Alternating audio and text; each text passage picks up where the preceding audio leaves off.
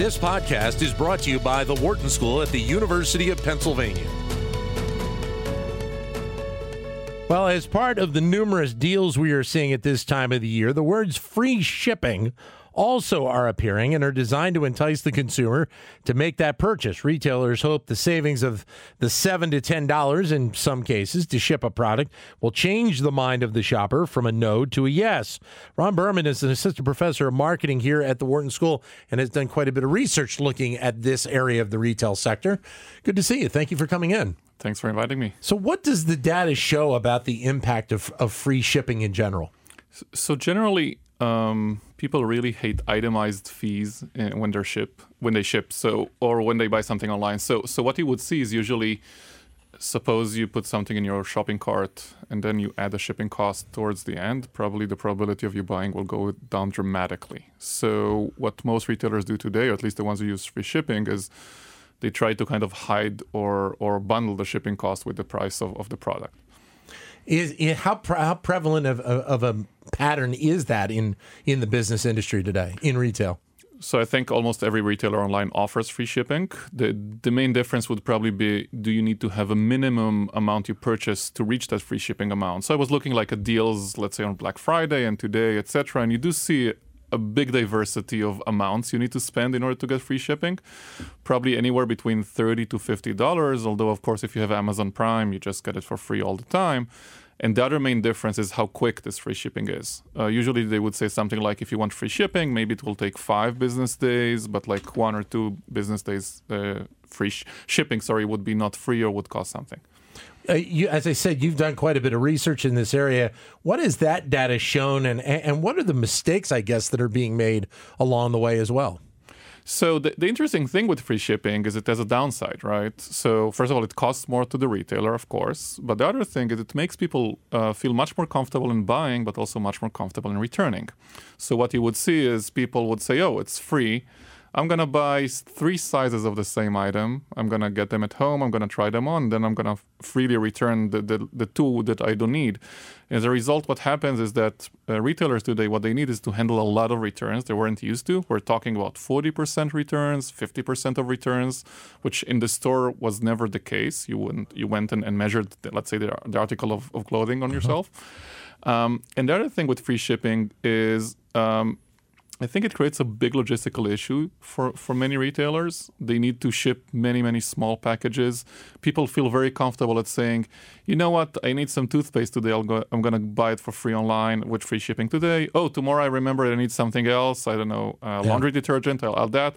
You get so many small packages, the costs are very, very high for the retailer. So these are like mistakes retailers might be doing without realizing that. And then they need to somehow figure out all of these logistics around that. So what do they they need to do then moving forward to be able to have the margins being good, but then not lose the customer at the same time? So first of all, I'm not sure they can do too much, right? So once you have enough retailers offering free shipping, you have to compete and, and you need to, to stay on top of it and, and offer roughly the same level of service. I think what we're seeing retailers do today, so for example, with Amazon, you saw they have something called an Amazon Day now. They're yeah. saying we're going to try and bundle many items together to arrive at the same day. Others are changing the minimum amounts. So to make sure you, you might purchase enough to cover the free shipping cost. And I think other retailers are doing going kind of towards the way of Amazon Prime, saying we're going to charge your subscription fee to cover some of these costs, but also make sure you're one of our best customers. I think over time we might see retailers firing customers, telling them, "Hey, really? I think so. If if you know the amounts are going to be too low or the shipping is going to be too over dispersed, they're going to start and playing, maybe offering more customized things, saying."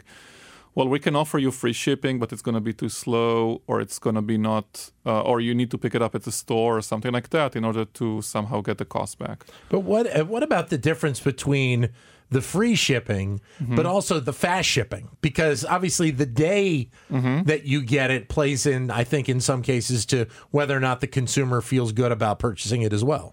So I think it highly depends on the product and it depends on the time of year. So usually a lot of people are saying if I order something, so, so people are getting used to having same day or next day delivery. Yeah And the minute a retailer doesn't offer that, they're going to start having issues with even getting people to buy it, even without free shipping. Oh, you don't offer next day delivery. I'm not going to buy from you. I'm going to go to someone else. The costs are very high and very dramatic. Um, kind of the leader in that uh, area is, is Amazon. What we see they do is very interesting. They're shipping to kind of these larger uh, logistical centers or yeah. Whole Foods, right? And within Whole Foods, they have uh, Amazon Flex employees coming and pick the things up and deliver them within the hour. So uh, Target has said they're doing that using their stores as, as kind of a logistical center. Walmart is doing that. And I think this is the solution for them to offer next day or maybe two day delivery. The question is what will happen with larger retailers. So then, will we, right, will we see other retail companies try and match a version of Amazon Prime so that they can get the subscription? and they can try and keep the customer long term instead of having customers that might come for one or two items and then go to Walmart for something else. So I think you will maybe with retailers that have a big diversity of products, let's say Walmart or Target. But the question is whether a company like Gap can do the same thing because you only purchase clothing there, right? right. So you don't return that often to clothing purchases over time. I think what we might see is we might see maybe some retailers, and we've seen ex- experiments like that kind of uh, create a conglomerate of free shipping. So there's an outsourced company, like a third party company, they handle all of the shipping and, and the, let's call it the subscription services, etc but Gap is the one providing the product. So we might see some of these. The other thing we're seeing is that companies who have offline actual physical stores, they now have an advantage because they can serve kind of as a local logistical um, center in, in, a sense. Mm-hmm. So if you have a good, um, let's say, kind of a, a a good selection of locations inside the city, etc., people go and pick up the product, and this is uh, very useful for them. So actually, having these stores is becoming an advantage. It used to be a disadvantage, right? They're very costly, and people are not going into the store anymore. Suddenly, they're becoming an advantage because it helps you provide faster and faster shipping. But aren't there there differences uh, as well between what we deal with here in the United States mm-hmm. in shipping and what people who live in Europe deal with in terms of shipping standards? Yeah, so first of all, the laws are different. In the US, when you order something online, uh, I don't know if the law mandates it, but most retailers would give you 30 to 60 days to return something. Mm-hmm. In Europe, it's by law 14 days, and sometimes, depending on the country, even shorter. Uh, so that's one issue. The other issue is I think the shipping infrastructure is not as quick as advanced outside the cities. If you're in London, it's going to come very quickly. In Paris, it's going to come very quickly. But if you're outside the city in slightly more rural areas, it might take five, six, seven days for shipping. You only have 14 days to return it. Yeah. So you don't have a lot of time to do that, and also it's hard to return. Where do you go, right? You can go to the mail to the uh, let's say the, the local office uh, of of the postal service, but UPS is going to be far away, FedEx is going to be far away, etc. So I think um, the level is very different. I hear in Asia, by the way, it's very different. In, in Beijing, you can get probably everything today within an hour or two. So it's even better or faster than the US. So so then that's the that is potentially the model that needs to be replicated. Be able to truly understand what is going on there and be able to bring it both to the United States and, to other parts of the so world. This is the current prediction: is that if you want to look where kind of the world is going in terms of e-commerce, um, shipping, how to order online, look at China, look at Korea, uh, look at Southeast Asia. Things are moving much faster there. It's all on phones. People don't use that much computers anymore. It's all through chat. You can chat with the local retailer. Yeah, uh, it's one two hour delivery. Um, and, and it works much much faster. The other part, which which you study mm-hmm. as well, is the psychology side of this, mm-hmm. and, and it's unique that there is an element at play here of the psychology of free shipping. So, so psychology, the issue is, is that it's complex, right? So there are things that make you want to have free shipping. Um, so, for example, you don't see. So, so, one thing we know is people really, really do not like taxes. They do not like seeing taxes as itemized on the receipts. Yeah. F- shipping sounds like a tax. Like you're giving me a service, already paid for the product. Why do I need to pay extra for shipping? Yeah. So when you have free shipping kind of disappear from the receipt uh, or the invoice, people are saying, "Oh, we love that. We don't see that tax." But on the other hand, companies will have to mark up their products in order to, to, to pay for the free shipping cost. And the question is, what is better? are you, do you prefer transparency telling me, oh, you paid an extra five or ten dollars because I offered you mm-hmm. free shipping, but I put it into the price?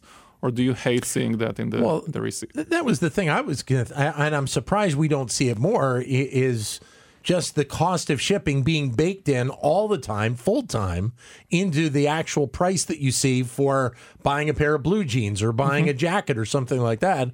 And that would probably do away with a lot of the concern, I would think, from the consumer about buying a product. It does, but but as we've seen in multiple experiments, it sometimes lowers the profit of the company. So it's kind of a segmentation mechanism that kind of tells you if this is a customer that really really cares about free shipping, maybe we shouldn't sell to them because there's a much higher probability of return. There's a much higher probability of, of a lower basket purchase. Uh, the size of the basket is going to be lower, higher probability of complaints, things like that. So sometimes I I tell you I'm going to charge you shipping to make sure you're actually a pretty good customer for me. So this is on the psychology side of the retailer, knowing that customers kind of segment themselves by how price sensitive they are and how free shipping sensitive they are. Uh, I guess then, would retailers here in the United States prefer to see return policies that are similar to what is set up in Europe with the 14 days or, or potentially less? Or do they like having at least the 30 day window for a consumer to be able to return the product? In my experience, if you want to sell online, it's always better to have more lenient return policies because once you have those 14 days, seven days, it sounds like, oh, people will not return it. It's going to be more protective of us, but actually does the opposite. It makes people, and this is the psychology coming back again, people are very risk averse. They don't know if it's going to work out or not. 40 days is, is kind of a risk taking move. Hmm. If I have 30 to 60 days to return something, it's just much easier for me to order it. And then there's the other psychology part of it.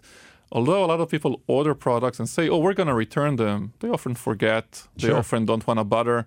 So actually, I think for retailers, it's always better to have a longer return policy, a flexible return policy, a lenient return policy. It encourages more um, volume of purchases and, and kind of lowers the frictions of just making a purchase. And especially at this time of the year, it it makes it quite a bit different for the for the retailer with the fact that you know not only are they shipping out a lot of these packages, but they at some point potentially before the end of the year they may be getting a lot of these packages back as well.